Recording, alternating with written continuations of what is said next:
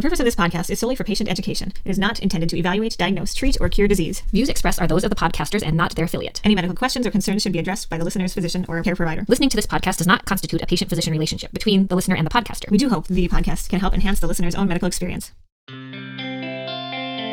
Welcome back to Everything Your Doc Wants You to Know, but doesn't have time to tell you.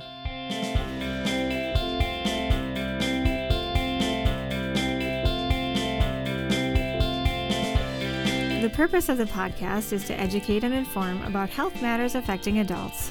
From latest research updates to tips on navigating the healthcare system and everything in between. I'm Kirsten. And I'm Lindsay.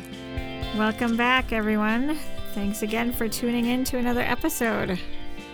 Right. Again, sorry we've been a little uh, sporadic in our podcast, but uh, we are in a pandemic, I guess. That's our excuse.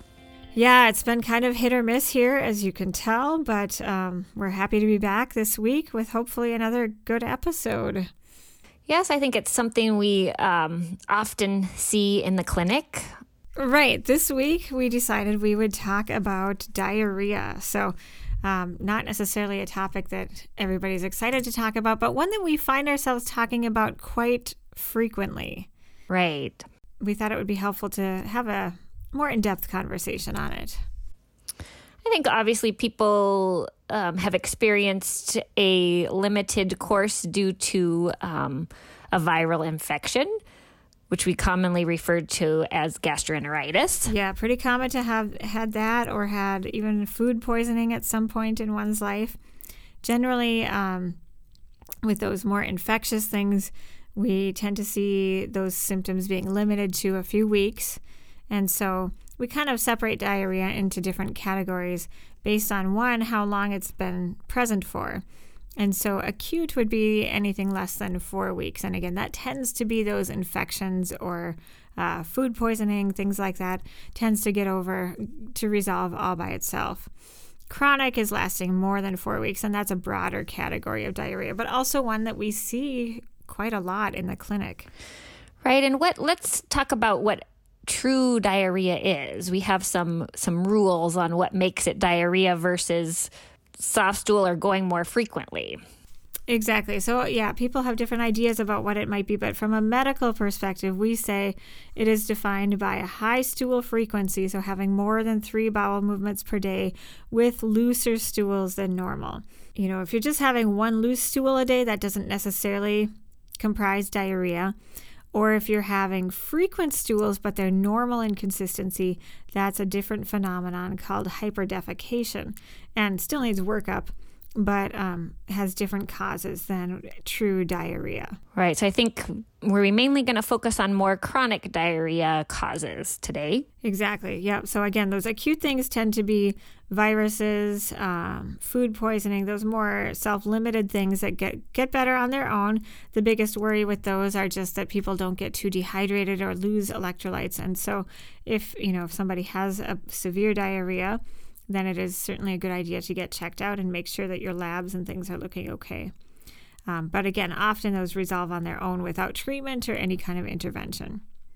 And so we'll spend our time today on the chronic diarrhea. Right. So this is uh, greater than three loose, watery stools in a day, lasting for more than four weeks. And um, maybe we should talk about kind of the broader categories of chronic diarrhea, and then we can break those down a little bit. And um, we won't go into all of the detail, but you know there are there are different types of chronic diarrhea. The first I'd say would be uh, we call it secretory diarrhea, which just means your intestine is secreting fluid into the intestine, and so tends to be very large volume, really watery stools. Um, and there are some specific causes of that. So, one example of secretory diarrhea would be small intestinal bacterial overgrowth. This um, is a diagnosis that has become more common in the last several years, or at least we are we recognize it more, and I think the general public recognizes it more.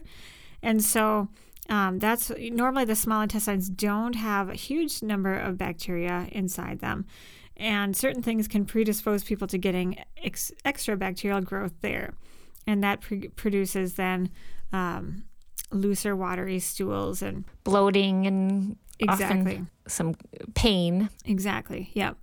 And so um, that's a, a fairly common one that we can test for and we can treat when present.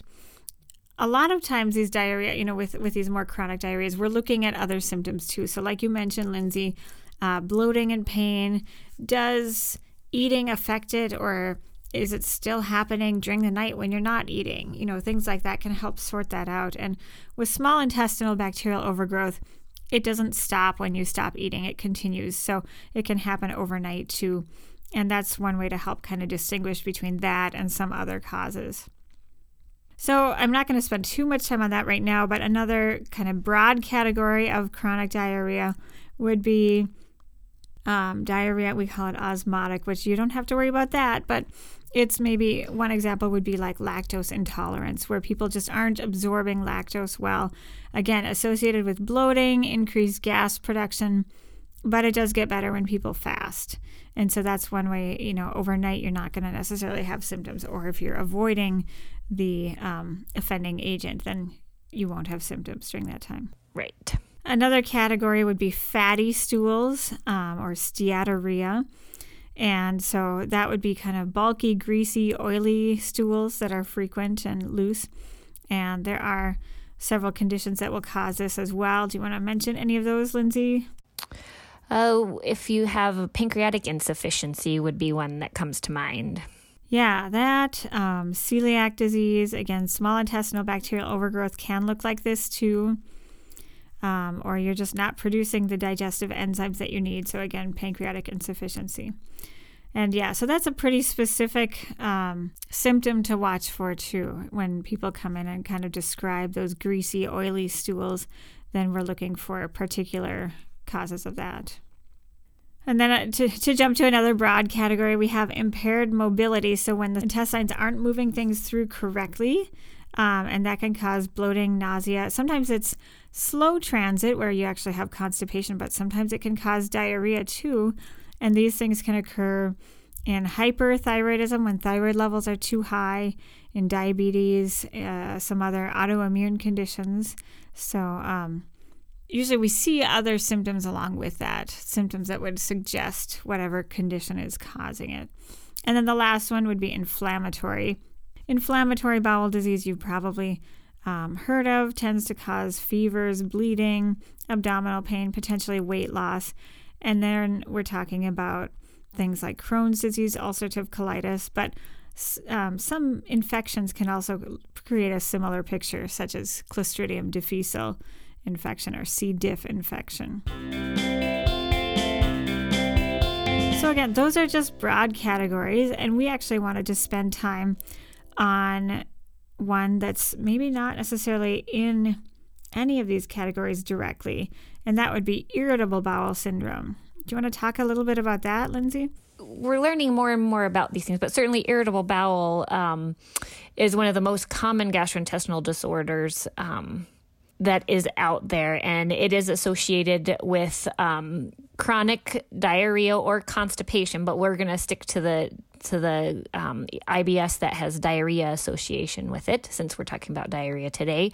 Um, it's associated with abdominal pain, um, with distension and bloating, and often is um, the way we can distinguish it is worsening with kind of stress or anxiety. Um, different types of situations that make you stressed or anxious can worsen the diarrhea in this case. So, um, can also happen other times and seems to be associated with um, sometimes people can can say certain foods. Um, so then then there's question whether that it is IBS or not. But I think still some people with um, IBS diarrhea associated um, can can eliminate foods and improve things and um, certainly we can treat the anxiety mood disorder and control things so it is kind of one of those diagnoses where we can't necessarily make the diagnosis without other testing is kind of what we call a diagnosis of exclusion. So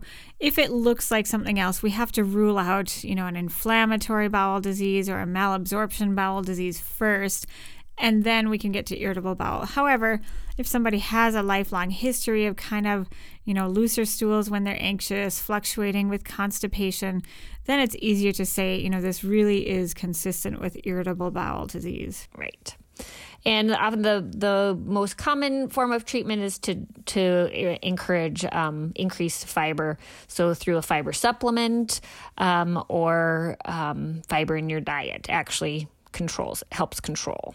Yeah, and Lindsay, have you kind of talked with patients at all about are there certain things that tend to trigger it? You mentioned some foods. I've heard from people, you know, eating out at certain restaurants will trigger diarrhea symptoms. Any anything that you've heard in terms of kind of common things that tend to make it worse for people who suffer from irritable bowel syndrome?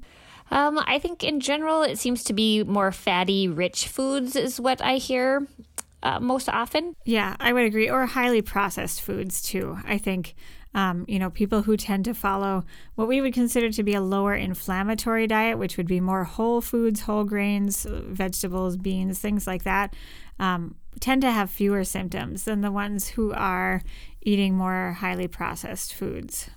You wonder because I think we consider a lot of people IBS when it, it can come down to just a food intolerance type of situation, right? Because some people can really narrow things down. Um, when somebody comes to me for the first time saying, you know, I have this loose stool that seems to be going on, you know, for months and I'm not losing weight and there's no blood, but um, if I eat something, then all of a sudden I have to go to the bathroom, right? Um, one of the first things I have them do is do kind of a food diary or log what they're eating and what their bowels do to see if you can come up with any um, association to types of foods. Absolutely. Yeah. I'll start with food logging is a great idea, sometimes even on somewhat of an elimination diet where we take out some things and just see if symptoms get better before we gradually add them back.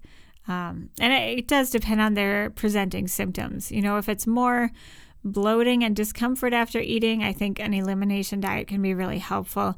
If it's a lot of diarrhea, I think I would tend to start with a journal first before we go for eliminating things. Right. And what are your top things that you're having them eliminate? So, again, I would say I tend to focus on processed foods or um, you know, if they tell me specifically this really happens after I eat out, you know, then having a discussion about where are you eating, uh, what kinds of foods, and it does tend to be the greasier foods or fried foods or things like that. So taking those out initially, um, you know, later on, we can talk about the FODMAP diet. I don't know if we want to get into that yet, but right. there are certain foods that do result in more production of gas as they're being digested. And so, because of that, they, if somebody is sensitive to that, they can, um, you know, that gas can kind of help propel things through more quickly. And so, reducing the foods that are high FODMAPs or higher high gas production can help with that bloating and the looser stools. Um, we, you know, it's a pretty broad list right. that uh, of foods that are high FODMAP foods, and so asking people to eliminate all of those is difficult. But sometimes even if we say let's just see if you can reduce these a little bit and see what happens, um, a lot of times people will have benefit with that. Right. I think um, the other big thing is you can become lactose intolerant um, at any point. Absolutely. In your lifetime. So, um, if you're associating it with milk, dairy products, um, when you get the extra symptoms, then we often just say to eliminate uh, those foods. Exactly. And see exactly. if things get better. And I think, like you said, really journaling is the best way to sort of start to pinpoint when your symptoms are happening and what they may correlate with. And if you journal what you eat, when you're having more symptoms, and also maybe just, you know, big stressors or things that might be happening too, that helps us get a sense of what's really going on. It can be a little time intensive, but it does does really help paint a paint a picture of what's happening. Right. I think it's always interesting because I tend to see a lot more people for loose stools complaints in the clinic. Um, kind of as summer hits or when it's cherry season, right? And you start talking to them, and yeah, I've been eating a whole bunch of cherries Absolutely. every day. So often you just got to think, what am, what have I been eating? What have I changed? And you can come up with the answer.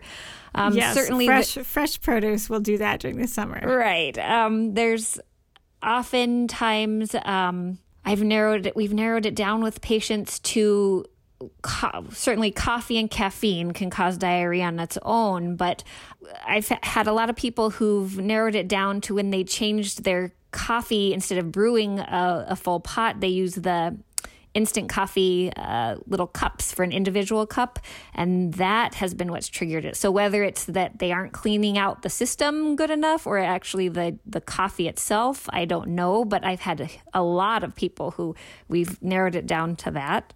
And interestingly enough, I've had a handful of people who it, have narrowed it down to like the uh, an uncooked egg yolk. If it's cooked, they do fine with it.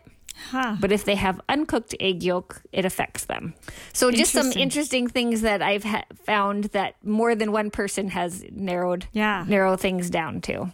Yeah, absolutely. And again, I think um, there's certainly trends that we see with, you know, more processed foods. Again, those coffee cups, I don't know if they have some some other whatever ingredients in them aside from just the coffee beans to help preserve or help give flavor or something. Um, but that's one that I have seen too. Um, certainly, I've also had it be people's kind of supplements or, or multivitamins or supplements that they're using. Um, so often we think those things are very benign and, and healthful, right? Um, but often they can contribute to to loose stools. Absolutely. Yeah. Not only supplements, but of course, it's always good to look at medications too. And if there's a medication change in the last several weeks or a dose change, sometimes those can be a factor as well. Right. And I think there's certain uh, groups of medications that are much more likely and in um, kind of the kind of patients that we take care of, um, the older adult, often uh, the number one diabetes medication, right? Um, metformin is a big cause of diarrhea. Certainly, all the SSRIs, so antidepressants, are a big source of loose stools in people. And then um, something you can commonly get over the counter, um, the what we call PPIs or proton pump inhibitors, um, are actually a, a big source of loose stool.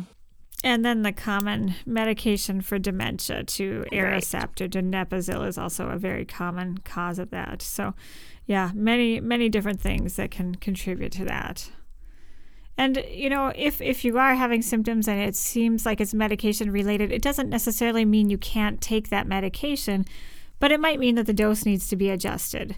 Um, so certainly something to talk with your doctor about. Sometimes switching from the short acting versions to the long acting versions can can be the answer too. Exactly. You know, another thing that um, we often narrow it down to is somebody's doing like protein shakes or or protein supplements in some way, nutritional supplements, and those can often be a trigger for loose stool. Yeah, absolutely. And it's hard to know, you know, with those if it's just the supplement itself or the the protein, um, you know, powder or whatever they're adding.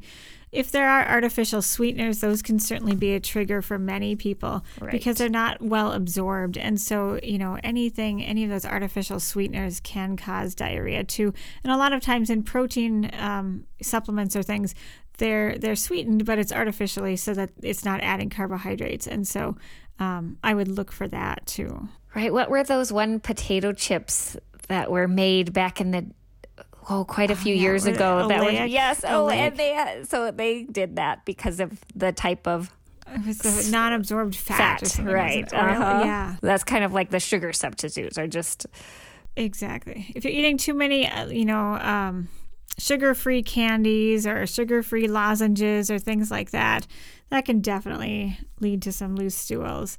Um, and really, sugar-free in in many things can do that. right. So to jump back to some of the other categories that we mentioned, um, you know, another not uncommon one that we see would be celiac disease and kind of separately gluten sensitivity, which really are two separate issues but can present with similar symptoms. Right. So, celiac disease is an autoimmune mediated reaction to gluten, which is found in wheat and gliadins. Um, and so that's that's present in up to 1% of the population most commonly it's diagnosed, uh, you know, probably in childhood or early adulthood, but really it can be diagnosed at any age. Um, symptoms can vary a lot, but the most common symptoms that we would say would be fatty, uh, fatty stools that are greasy, um, potentially weight loss, and some nutritional deficiencies. And again, this is present in one, maybe a, around 1% of the population, higher in some um, ethnic groups. And then wheat sensitivity is uh, a little different, and that's considered to be more of an allergy to wheat itself, where people don't have the antibodies to it, um, often don't have the weight loss, but do have the bloating and um, diarrhea when they when they consume wheat. Um, and so, what you know, basically, you just have to avoid gluten in those situations. Yeah. And, you know, previously, you know, we've known about celiac disease for some time. I think wheat sensitivity is something that is being recognized more as of late. And again, it's not, um, it itself is not an autoimmune thing, but I do, you know, know that people, there are people who don't tolerate wheat and who don't feel well when they eat it. And so avoiding it, even if they don't have celiac disease, can be beneficial. I think it's something that, you know, unless you can do a lot of, um, you can get a lot of information online, but it's probably worth seeing a dietitian in those instances because it's really hard to to be truly gluten free. Yeah, gluten is hidden in a lot of different things, and so um, talking with a dietitian or somebody who really knows knows the disease well is important for sure. You know, fortunately there are more products now on the market that are available, you know, as as bread replacements or flour replacements or things like that. Um, but historically, it's been pretty challenging. Right. I actually had my first um, diagnosis of dermatitis herpetiformis. Really? Uh, in the last couple of months, which is basically a, a skin manifestation of celiac disease. And sometimes that shows up before people have other symptoms. Sometimes it's later, but it can happen if they have celiac and they um, are consuming gluten and gliadin, then that can show up. Not too common. But yeah, I would say, you know, in our region, it's probably more like one in 70. I've seen different numbers, but it's it's not uncommon at all in the people of northern northern European descent. And so um, definitely more prevalent in our region than in others, but probably on average around 1% of the population has it. So that is something else to be aware of, and it definitely, you know, needs to be ruled out when patients are having those fatty loose stools. I think it's often more often diagnosed in the fourth, fifth decades of life, which maybe they've had it, but the symptoms don't come enough to right? I don't know why we wouldn't be finding it early. finding it yeah, until the fifth I guess decade I think of, of life. It as something in peds, but you're right. Right. It's probably, and I've diagnosed patients as old as probably 70 or 80 too. So it's it's surprising, really. How, Yeah. How and when it can present. Yep. So then there are two other things that kind of look similar, I would say. Um, and we mentioned already small intestinal bacterial overgrowth. Um, so that presents with bloating, weight loss, gas again. But what happens is you get excessive bacteria in the small intestine. And then another, I, I consider it similar in presentation, although pathologically they're not the same. But another one that's kind of, to me, similar would be microscopic colitis. Right. And I see that, you know, as a geriatrician, I see mostly people over the age of 70, and I seem to be diagnosing this quite a bit. Yeah. Um, so, you know, kind of chronic diarrhea, uh, bloating, plus or minus weight loss. Um, often people aren't losing a lot of weight. It's just they're sick of having the loose stools and, and the problems that come with that. Um, so often this is related to certain medications can put you at increased risk. And that's also, I mean, it's a big list, but it's NSAIDs, it's the, the proton pump inhibitors, it's the SSRIs um, that can cause this but I see it often, and, and we kind of treat that a, a, different way than you do the others. It's not, I mean, you eliminate what potential causes, like those medications I talked about, um, and see if it resolves. But if not, sometimes you have to treat with um, certain medications. Right. And so testing for these can be done. It's not perfect. And so sometimes we do just try, do a trial of treatment and see if people respond. And if they do, that's kind of our answer. Um, if they don't, then we do need to um, potentially get gastroenterology involved for further checking. Right. Anything I think we already talked about kind of other things we're always ruling out, right? So typical labs that you might do if if um, if you came and saw me. I don't often do the stool studies right away because I don't feel like uh, they generally get us too far.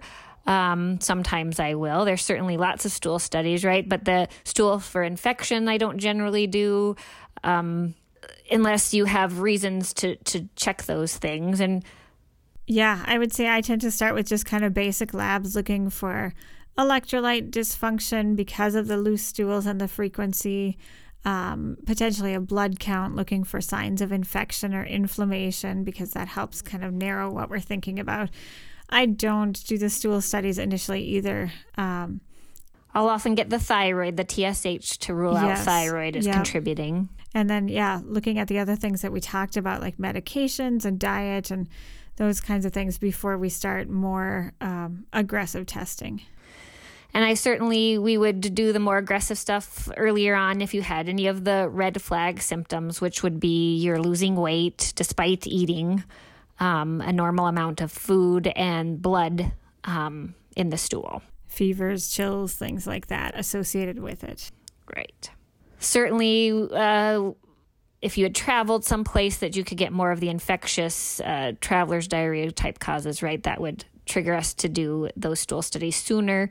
Um, and if you'd had recent antibiotic course, uh, we would probably do the stool study for that C. difficile. Exactly. Well, I think that's a good overview of what happens with diarrhea when patients come in and the things that we are thinking about. Um, you know, as a patient, if it's been more than four weeks and you're not having any of those red flag symptoms, certainly starting a food journal and kind of a symptom journal before you go see your doctor could be helpful or while you're waiting to see your doctor so that they have some information to review when you come in. Right. Looking at changes that you've made in your diet or things that other things you're putting in your mouth, like medicines or supplements. Exactly. Yeah. That'll help us uh, figure things out sooner than later. Exactly. Yep. And then if you feel like, you know, you've done a basic evaluation with your doc and things just aren't getting figured out or you're still having symptoms, it's okay to be a little persistent and, you know, let them know that you're still having symptoms and they will do more testing. Right. You know, certainly in uh, individuals over 50 for sure, potentially over 45, um, if they haven't had a recent colonoscopy, that's certainly an appropriate thing to do, especially if there are any red flag symptoms, but also just with a change in, in bowel habits without any other identifiable changes, because we want to make sure nothing nothing big and bad is going on too. Right. So, what's our health pearl for today, Lindsay? I think since we're still in this COVID pandemic, that um, one, it would be things are looking good with two of the front running vaccines um, having really good um, efficacy in their studies that are coming out. So I think we all um, should be excited and be willing to uh, get those when they're rolled out in our area. Yeah, I think that once they pass the FDA approval and the vaccine committee and the FDA, they're going to make sure that everything, the studies are well done and the safety is good before they approve them. So if they do get approved, um, I would strongly urge you, especially if you're in one of the higher risk groups, to get that vaccine. Certainly, you know, if we're looking at long term risks of the vaccine versus getting the infection itself, the um, risks of the infection are very high. And so it would be a good idea for most people to get the vaccine. Correct. And then just want to reiterate that um, we should still practice good hand washing, social distancing, um, and face masking when you're out and about. Yeah, we're kind of in the in the heat of the pandemic right now. I think nationwide, and so um, doing all of those things. I know some people are still traveling for the holidays, but if you are taking all of the precautions that you can, and if you're not, good for you. Hopefully, you can connect with family and friends in other ways this time, and then hopefully by next year things will be much better. So stay safe and healthy. Absolutely. Thanks so much for tuning in. Again, you can find us at everythingdoc.com and we're also on Facebook and Twitter. You can listen to us on uh, many of the podcast platforms, including Apple, Google, Play, and Spotify, Yeah. Amazon Music, and Stitcher. All right. Well, have a great week. Bye bye. Bye.